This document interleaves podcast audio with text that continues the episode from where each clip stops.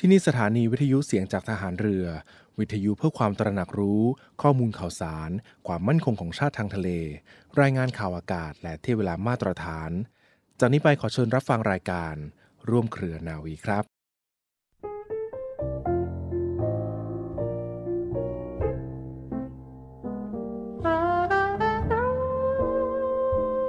วิถีทางดำเนินของบ้านเมืองและประชาชนโดยทั่วไป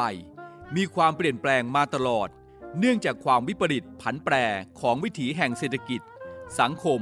การเมือง และอื่นๆ ของโลก ยากยิ่งที่เราจะหลีกเลี่ยงให้พ้นได้ จึงต้องระมัดระวัง ประคับประคองตัวเรามากขึ้น โดยเฉพาะในเรื่องการเป็นอยู่ โดยประหยัดเพื่อที่จะอยู่ให้รอด และก้าวหน้าต่อไปได้โดยสวัสดี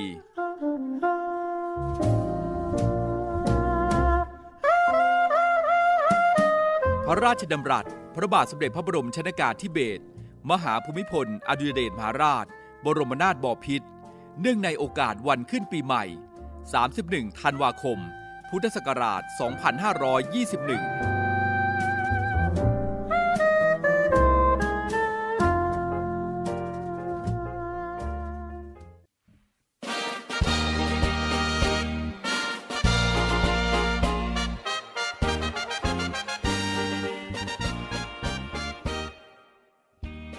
สวัสดีคุณผู้ฟังและขอต้อนรับเข้าสู่รายการร่วมเครือนาวีนะคะรับฟังผ่านทางสถานีวิทยุเสียงจากทหารเรือ สทร 15 สถานี 21 ความถี่ทั่วประเทศไทยค่ะ และช่องทางของเว็บไซต์นะคะที่ www.voiceofnavy.com และ www. เสียง จากทหารเรือ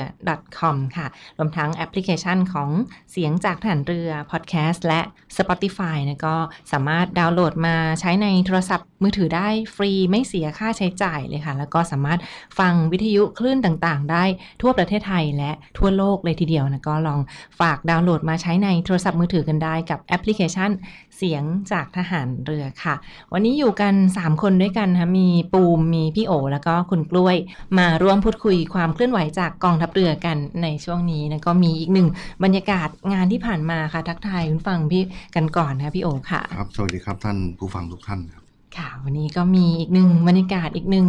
กิจกรรมที่ผ่านมาในส่วนของกองทัพเรือที่เรียกได้ว่าจัด 1 ปีหนึ่งครั้งเท่านั้นกับงานสำคัญ เพื่อน้อมรำลึกในวีรกรรมของบรรพชนทหารเรือไทยที่ได้เสียสละชีวิตในอดีตนะแล้วก็ปกป้องเอกราชอธิปไตยของชาติมา จนถึงปัจจุบันกันด้วยกับงานสดุดีวีรชนกองทัพเรือ ซึ่งก็จัดกันไปเป็นที่เรียบร้อยแล้วเมื่อวันที่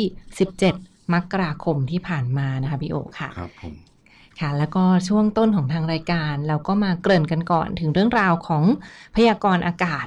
มาฝากคุณฟังกันนะพยากรณ์อากาศจากในส่วนของกรมอุตุนิยมวิทยาค่ะ ช่วงระหว่างวันนี้ถึงวันที่ 22 มกราคม 2567 นะคะคาดการณ์ว่าจะมีความกดอากาศสูง หรือมวลอากาศเย็นกำลังปานกลางที่ปกคลุมภาคตะวันออกเฉียงเหนือ และทะเลจีนใต้มีกำลังอ่อนแรงลงค่ะ ซึ่งก็ทำให้ภาคเหนือตอนล่าง ภาคตอนออกเฉียงเหนือ ภาคกลางและภาคตอนออกมีอุณหภูมิสูงขึ้นนะคะแต่ว่ายังมีอากาศเย็นและมีหมอก ในตอนเช้า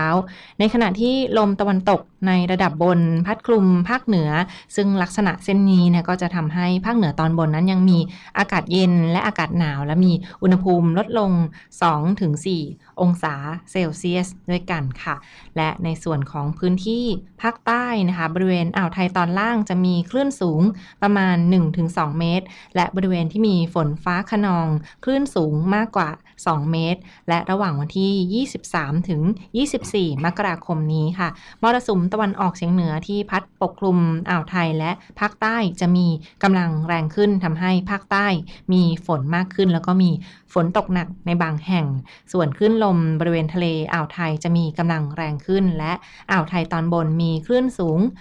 1-2 เมตรนะคะชาวเรือควรเดินเรือด้วยความระมัดระวังนะแล้วก็เรือเล็กควรงด ออกจากฝั่งค่ะนี่ก็เป็นพยากรณ์อากาศในเบื้องต้นจากเว็บไซต์ของกรมอุตุนิยมวิทยานะคะ www.tmd.go.th ค่ะ หรือว่าก็สามารถโทรเข้าไปสอบถามที่สายด่วนของกรมอุตุนิยมวิทยาหรือ 1182 ได้ตลอด 24 ชั่วโมงค่ะ และมาต่อเนื่องกันค่ะพี่โอคะก็อย่างที่เกริ่นกันไปเพื่อช่วงต้นรายการว่าฐานเรือก็มีกิจกรรมที่ผ่านมาเมื่อวันที่ 17 มกราคมนะกับงานสดุดี วีรชนกองทัพเรือค่ะ ซึ่งก็จัดขึ้นเป็นประจำทุกปีและมีสถานที่หลักเป็น 2 พื้นที่ด้วยกันพื้นที่แรกก็เป็นที่บริเวณโรงเรียนในเรือจังหวัด สมุทรปราการนะที่ได้จัดพิธีสดุดีวีรชนกองทัพเรือค่ะ และอีกหนึ่งพื้นที่ก็เป็นพื้นที่ที่บริเวณจังหวัดตราดใช่กันครับด้วยนะคะ ก็มีบรรยากาศอค่ะนุสรณ์สถานยุทธนาวีที่เกาะช้าง ใช่ค่ะอ่าอำเภอแหลมงอบจังหวัดตราด แล้วก็วงบริเวณอ่าวไทยค่ะอ่าบริเวณเกาะช้างกันนะครับ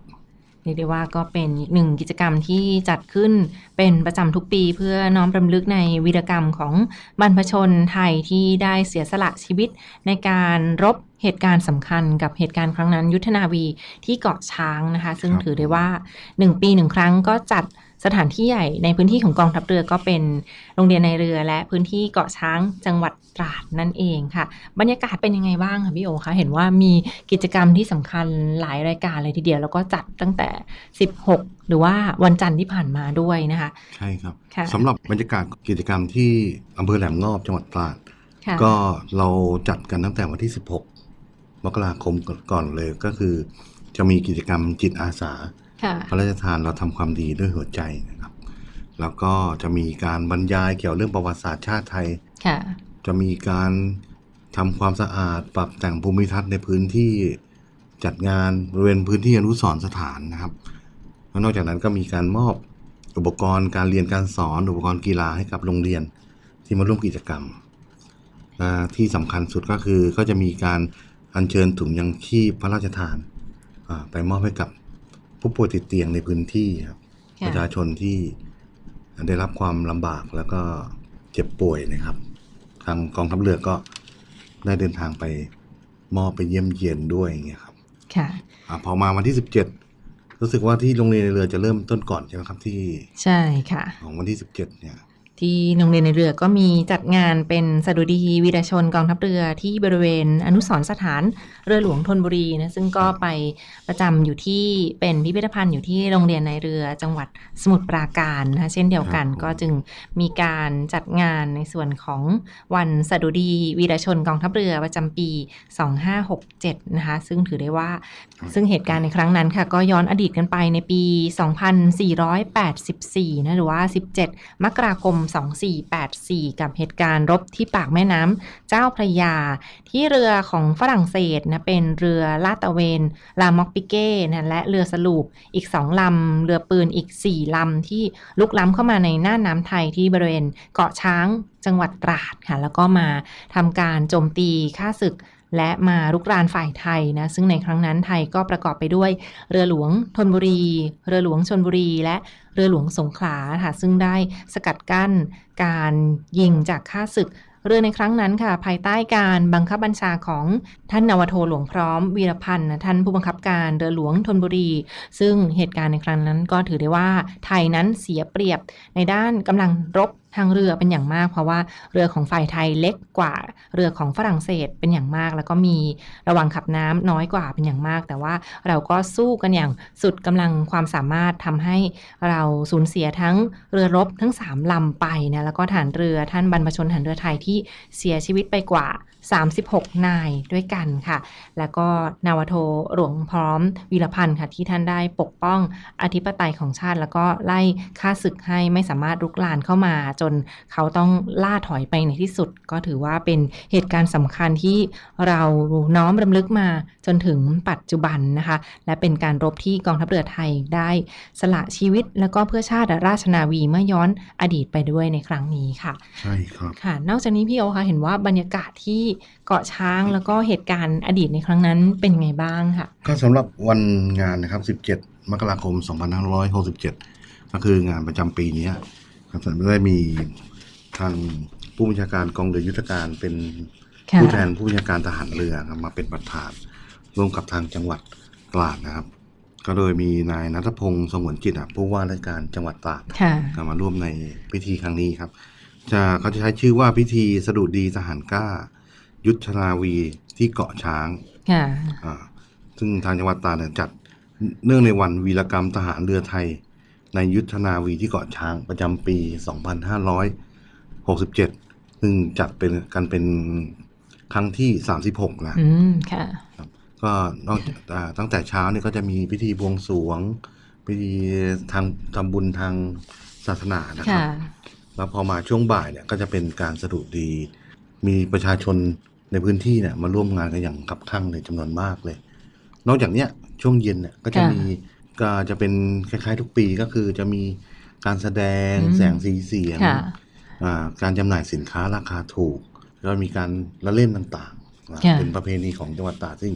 ชาวอำเภอแหลมงอบเนี่ยเขาถือว่าเป็นงานที่ยิ่งใหญ่ประจำปีของเขาค่ะในการที่จะระลึกถึงอ่าวีรชนทหารเรือไทยครับผม ใช่ค่ะ ก็เรียกได้ว่าเป็นบรรยากาศที่จัดขึ้นเป็นประจำในแต่ละปี แล้วก็มาพูดคุยกันอีกครั้งหนึ่งนะกับเรื่องราวของงานวันสดุดีวีรชนกองทัพเรือ 17 มกราคมที่ผ่านมามาฝากทุกท่านกันในช่วงนี้ค่ะ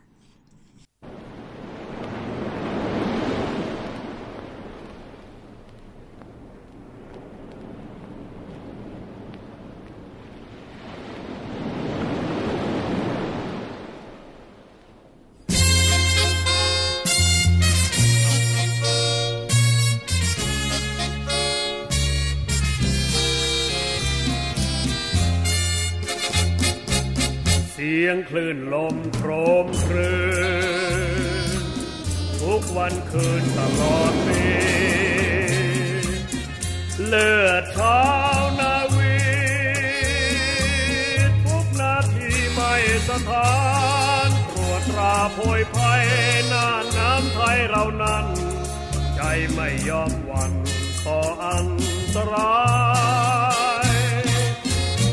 ำจดริมขอบฟ้า ลิบไกลตาสุดคะเนลอยกลางทะเล ลึกจำเจไม่หวันไหวฝ่าคลื่นและลม แดดฝนพรมไม่นาย ขอฝากตัวฝากใจมันไว้แดนคงคา มีท้องเรือเป็นบ้าน มีสายทานเป็นเพื่อน มีแสงดาวเดือนเกลื่อน เยี่ยมเยือนฟ้าฟ้าพงพลิ้วปลิวสะบัด เย็นสายลมพัดมาจำต้องห่างไกลตา จากลาคู่ใจทัพราชนาวีสู้ภัยรีไม่มีถอย ยามลำเรือลอย สายตาคอยจ้องมองไทยเหล่าชาวนาวีสู้พร้อมพลีใจให้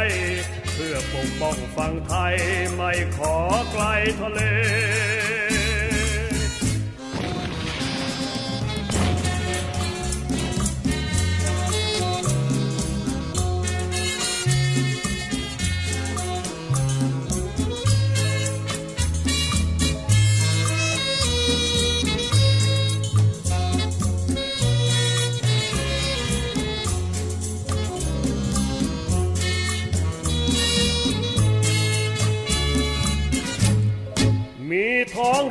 บ้าน มีสายทานเป็นเพื่อน มีแสงดาวเดือนเกลื่อน เยี่ยมเยือนฟ้าฟ้าคงพิวปิวสะบัด เย็นสายลมพัดมาจำต้องห่างไกลตาจากลาคู่ใจ ทัพราชนาวีสู้ภัยรีไม่มีถอย ยามลำเรือลอยสายตาคอยจ้องมองไทยเหล่าชาวนาวีสู้พร้อมพลีใจให้ เพื่อปกป้องฝั่งไทย ไม่ขอไกลทะเล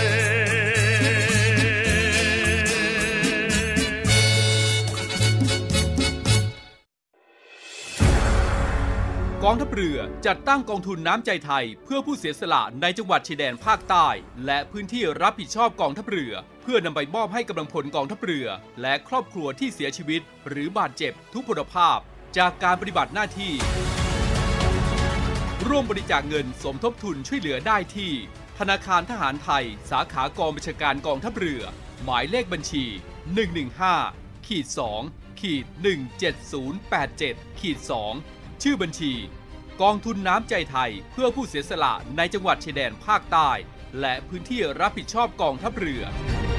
กรุณาส่งหลักฐานการโอนเงินมาที่กรมการเงินทหารเรือ หมายเลขโทรศัพท์ 0 2475 5557 หรือ 02475 4584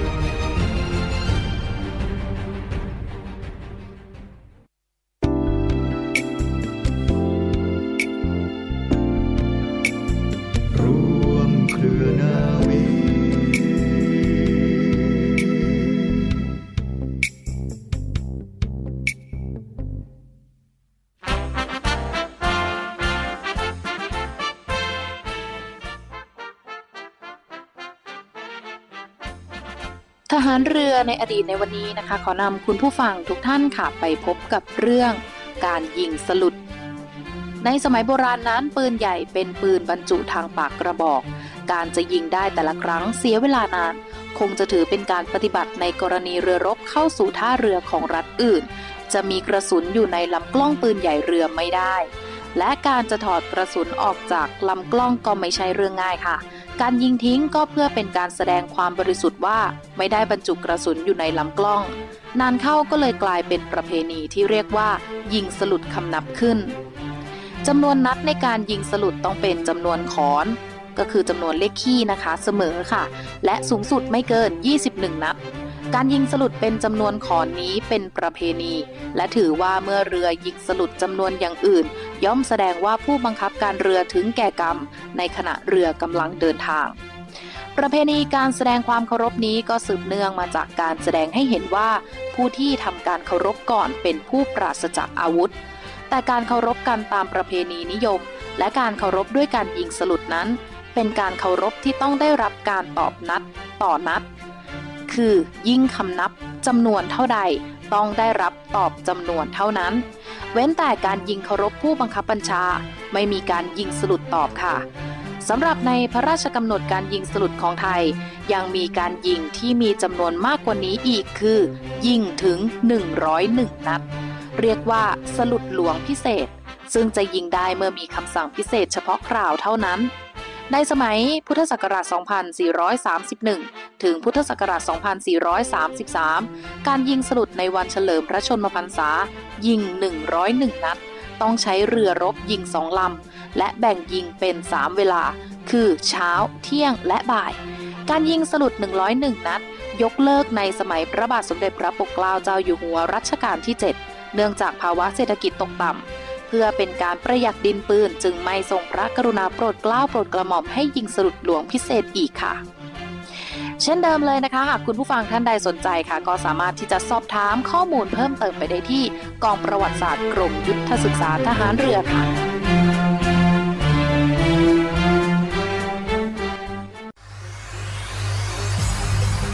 การทุจริตคอร์รัปชันเป็นภัยคุกคามต่อความมั่นคงของชาติ มาร่วมสร้างความใสสะอาด ปลอดจากพฤติกรรมการทุจริตประพฤติมิชอบ สร้างความโปร่งใส และประสิทธิภาพของกระบวนการทำงานในกองทัพเรือ เพื่อให้ข้าราชการและลูกจ้างของกองทัพเรือ ประพฤติปฏิบัติงาน โดยเน้นผลงานการมีคุณภาพ ความซื่อสัตย์สุจริต และการมีจิตสำนึกในทางที่ดี เพื่อให้ข้าราชการกองทัพเรือมีเกียรติและศักดิ์ศรี มีความภูมิใจ มีขวัญและกำลังใจในการทำงาน เพื่อให้กองทัพเรือมีภาพลักษณ์ที่ดีจนเป็นที่ยอมรับชื่นชม เชื่อถือศรัทธา พึงพอใจ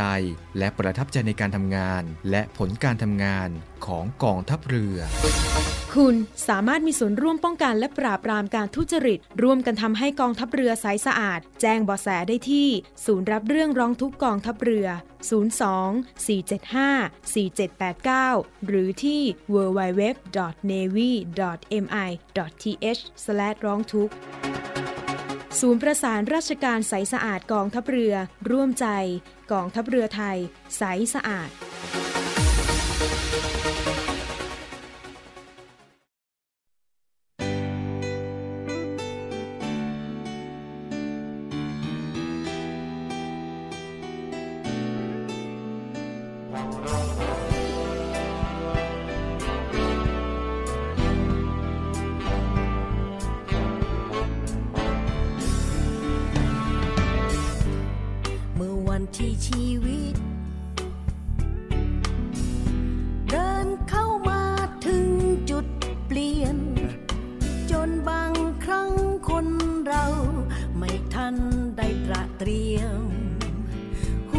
ใจ ความสุขความทุกข์ ไม่มีใครรู้